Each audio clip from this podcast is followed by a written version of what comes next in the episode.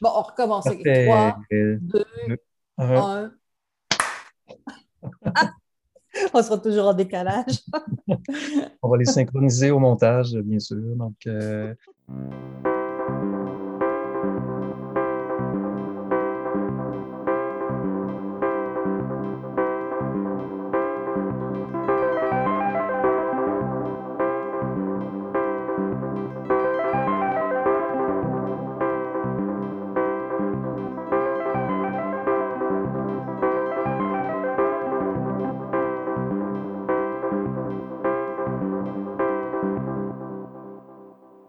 bonjour et bienvenue à Griche, le podcast sur l'art audio et les artistes qui le font. Voici la seconde partie de l'entretien que j'ai réalisé avec Chantal Dumas.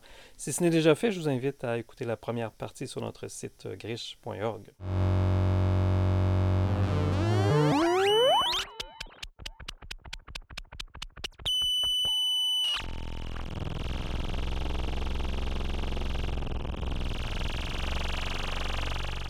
Des sons refuges, ça serait des sons... On se réfugie par rapport à quoi? C'est ça que je ne comprends pas. On vient se reposer ou... Le son refuge, c'est l'immobilité du corps, c'est la pièce fermée, c'est pas la prison, c'est la chambre d'enfant. Les sons refuges, c'est des sons qui m'apaisent quand l'extérieur ne veut pas m'apaiser ou quand je trouve pas... Ouais, quand je trouve pas mon apaisement autour de moi. Donc c'est des sons que je fais en fait, c'est des sons qui me sont propres et que peut-être personne d'autre peut entendre, juste moi, parce qu'ils sont près de mon oreille. Il y avait la question du son refuge qui était présente là, dans ton livre. En fait, il y a un texte de Mario Gauthier qui parle du son refuge, un peu comme une piste pour regrouper beaucoup de choses de ce que tu as fait aussi dans ta carrière. Est-ce que pour toi c'est quelque chose qui résonne, c'est un concept fort qui résonne pour regrouper plusieurs de tes créations. Donc, ouais, est-ce que le son est un refuge? Oui, à vrai dire, c'est la première fois que j'abordais de cette façon-là la question du son. Et c'est drôle, c'est Caroline, en faisant le livre, qui soulignait cet aspect-là. Mais souvent, c'est une question que tu poses, que je me pose à moi-même, mais qui s'adresse finalement à l'auditeur. Parce qu'il y avait la première pièce que j'ai faite, qui sont les Chantal Dumas. Tu vois, où je suis partie à la recherche de mes homonymes. Et j'en ai trouvé quelques-unes au Québec, quelques-unes à Marseille, enfin en France, puis j'avais fait une pièce à travers ça. Alors, c'est la question identitaire au début, la question identitaire, moi en tant qu'artiste, qu'est-ce que je ferais? C'est un peu la question que je me posais sans savoir à l'époque. Alors, je dirais que le son refuge, c'est... Bon, je m'intéresse beaucoup à la question de l'écoute, bien sûr, puis après ça, on en parlera d'autres projets qui découlent, qui prennent une forme différente, mais qui sont aussi ce même sujet. Mais là, c'était particulier. En 2016, j'étais à Paris et j'ai fait une résidence tout l'automne là-bas. Et puis, c'est la période où il y avait beaucoup de réfugiés. Enfin, on parlait des réfugiés installés à Calais, tu vois, ceux qui voulaient passer vers l'Angleterre. Et il y en avait beaucoup à Paris. Puis la résidence était juste à côté de la gare de l'Est, puis la gare du Nord qui est à côté, mais aussi tout près du canal Saint-Martin. Et là, juste un tout petit peu plus loin, il y avait tous ces gens qui étaient installés, qui campaient, en fait, qui étaient ces migrants de passage. Puis un peu plus loin, Stalingrad, en plein milieu du boulevard, tu as ces tombes qui sont montées, tout ça. Et ça, puis juste devant le lieu où j'étais, qui était les Récollets, mais tu avais des bus qui s'installaient ou des cantines mobiles qui s'installaient. Puis je découvrais ça partout dans la ville, en fait. Donc, ça me donnait vraiment une autre vision de la ville. Puis c'était... Autant je me suis intéressée à la question de l'ailleurs, dans les pièces comme Le parfum des femmes, où je suis moi-même... immigrante ou en migration, vivant à l'étranger, tout ça. Et là, je me mets dans des situations toujours privilégiées. Puis là, je me retrouvais à Paris, comme ça, bien sûr, dans des contextes de résidence très... qui n'ont rien de comparable, enfin, qui sont très bien, très confortables. Et tu vois, les gens et la précarité de la vie, tout ça. Donc, j'étais assez touchée par ça. Et en même temps, j'ai décidé de faire une série d'entrevues. En fait, j'ai rencontré à Paris peut-être peut-être 12-13 personnes qui, d'une certaine façon, le son, la radio, la musique, tout ça faisait partie de leur vie, en fait. Et même quelqu'un qui est orthopédagogue et tout. Puis je leur posais deux questions. La mémoire du son, donc ils avaient en tête un son mémorable. Et une autre, est-ce qu'un son pour eux qui était un refuge? Et là, pour moi, c'était de poser la question, de l'adresser comme ça. Ça a été très, très révélateur. Je me suis rendu compte à quel point le son faisait partie de nos mémoires et à quel point ce n'était pas quelque chose d'intellectualisé, mais qui était vraiment en référence directe à l'émotion, en fait. en faisant ces entrevues, il y a 3 personnes qui sont parties à pleurer. Je suis là, oh là là. Et ce n'était pas des choses qui étaient dramatiques dans ce qui était raconté nécessairement, mais ouais, ça allait vraiment chercher un souvenir profond. Oui, parfois par rapport à l'enfance. Si je me fie aux extraits là aussi que j'ai entendus des pièces, ouais, donc il y a une résonance qui est extrêmement forte.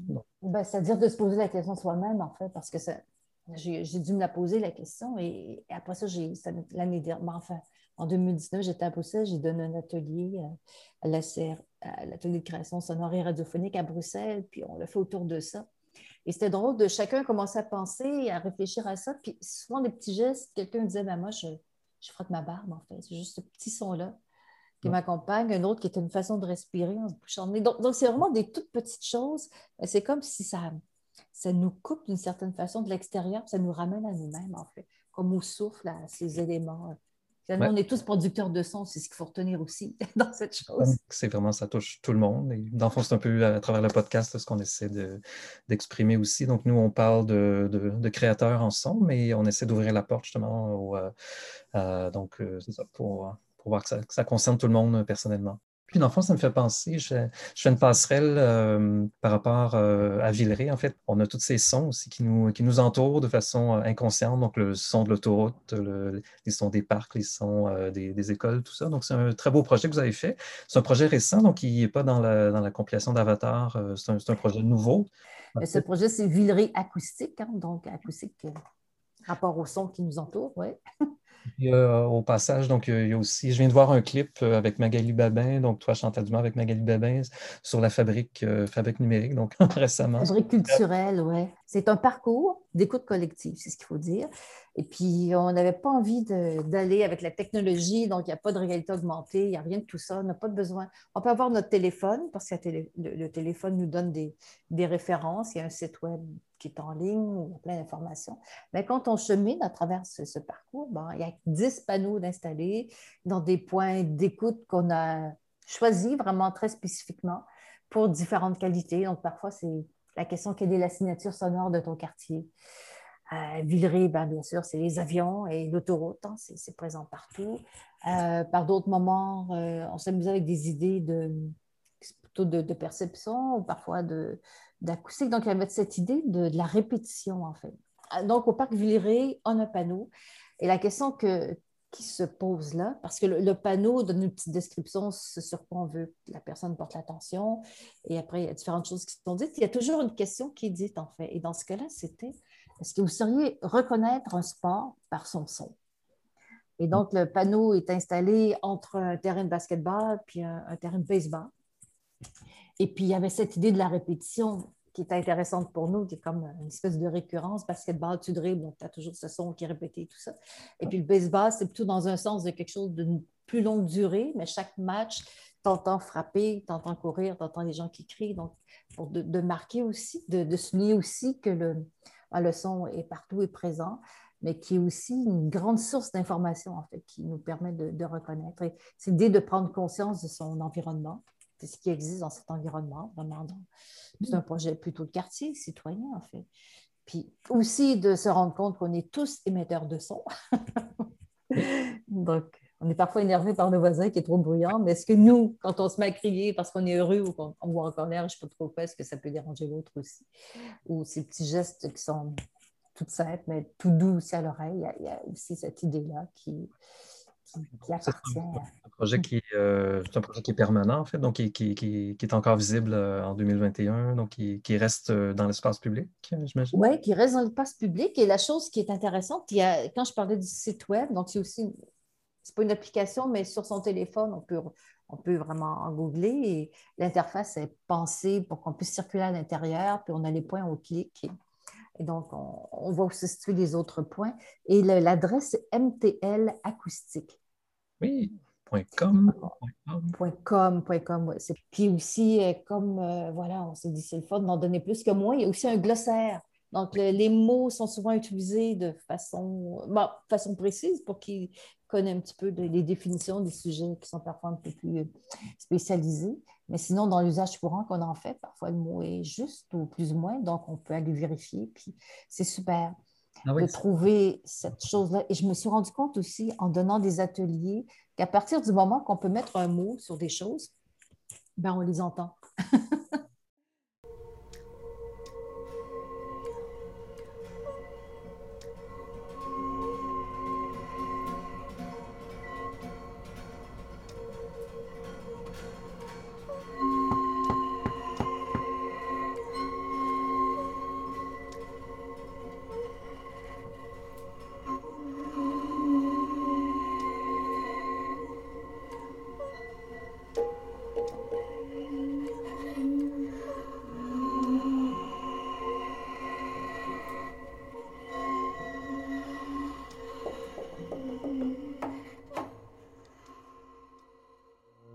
On a presque terminé. Est-ce qu'il y a d'autres projets actuels? Peut-être que tu peux nous laisser en... Oui, il y a ce grand projet dont on a parlé, mais je dis rapidement, qui s'appelle Oscillation planétaire sur une évocation de la géologie. Là, ça, j'ai passé beaucoup de temps à étudier la carte physique du monde, puis à lire plein de choses sur la géologie. Puis j'ai trouvé une façon, à travers le son, puis la composition, c'est plus électroacoustique, celle-là, d'évoquer, je ne sais pas, les plaques tectoniques, les profondeurs, les failles, les dorsales médio-atlantiques, donc de trouver une façon, on va dire musicalement, de faire apparaître ces différents éléments-là. Sinon, tout récemment, là, il y a, ben voilà, le fameux podcast qui est apparu dans ma vie,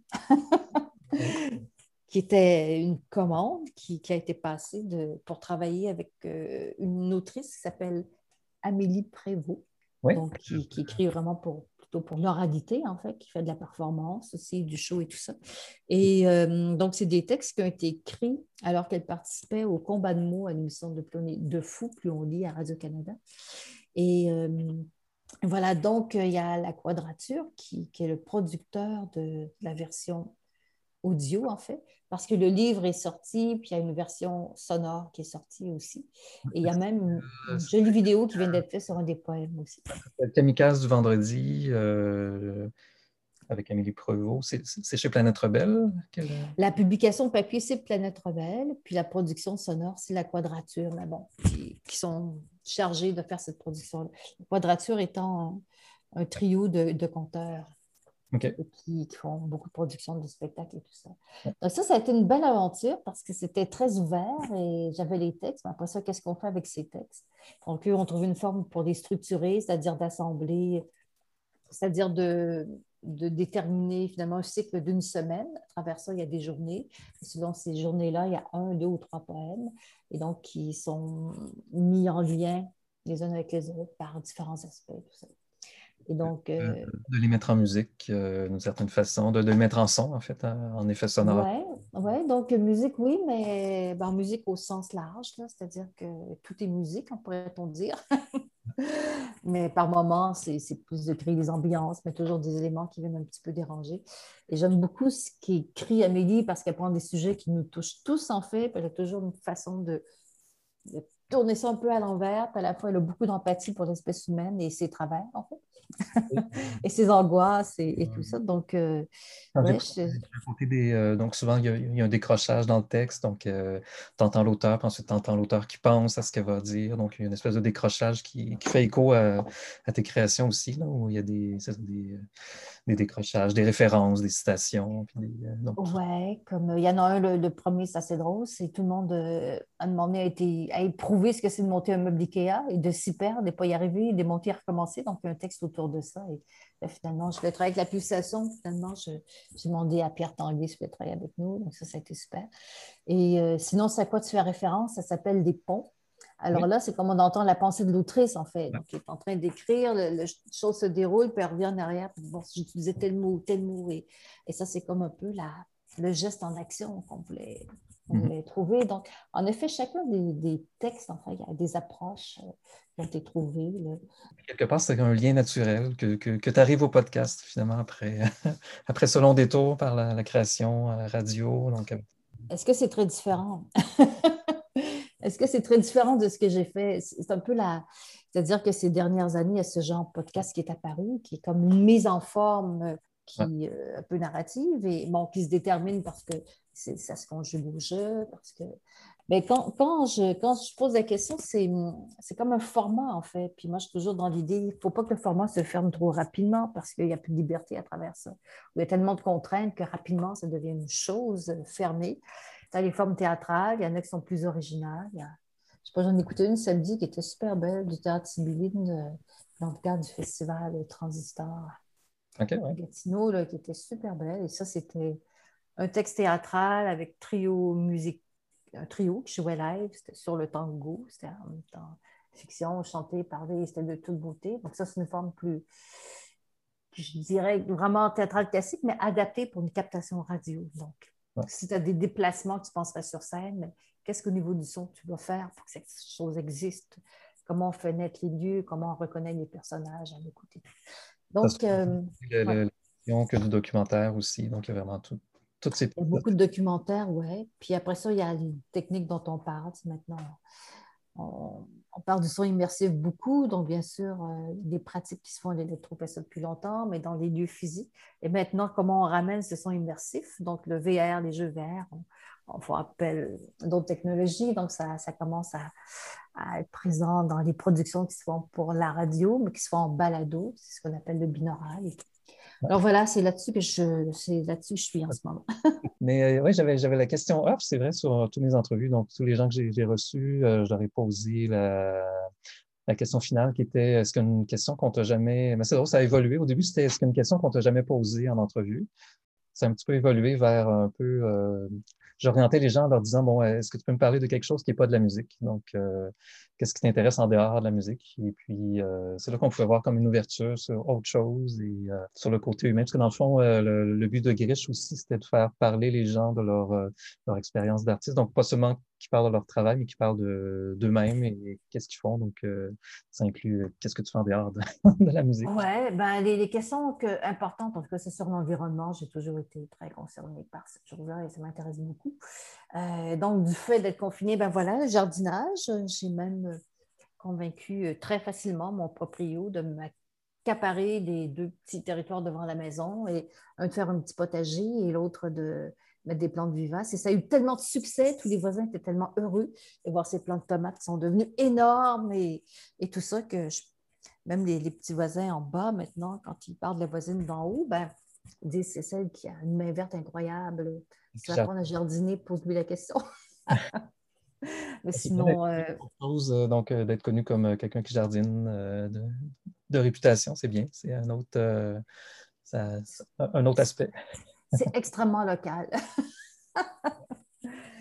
Fait que, ben, je te remercie beaucoup, Chantal. Donc, ça fait le tour. On a amplement de matériel. Et puis, donc, dans le fond, oui, je te remercie, Chantal, pour ta participation à la balado de Griche. Et puis, ben, merci.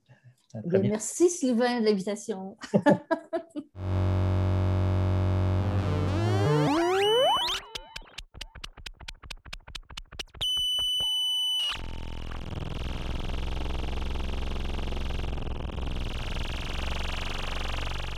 Voilà qui conclut notre entretien avec Chantal Dumas. Pour toutes les informations, veuillez consulter notre site griche.org.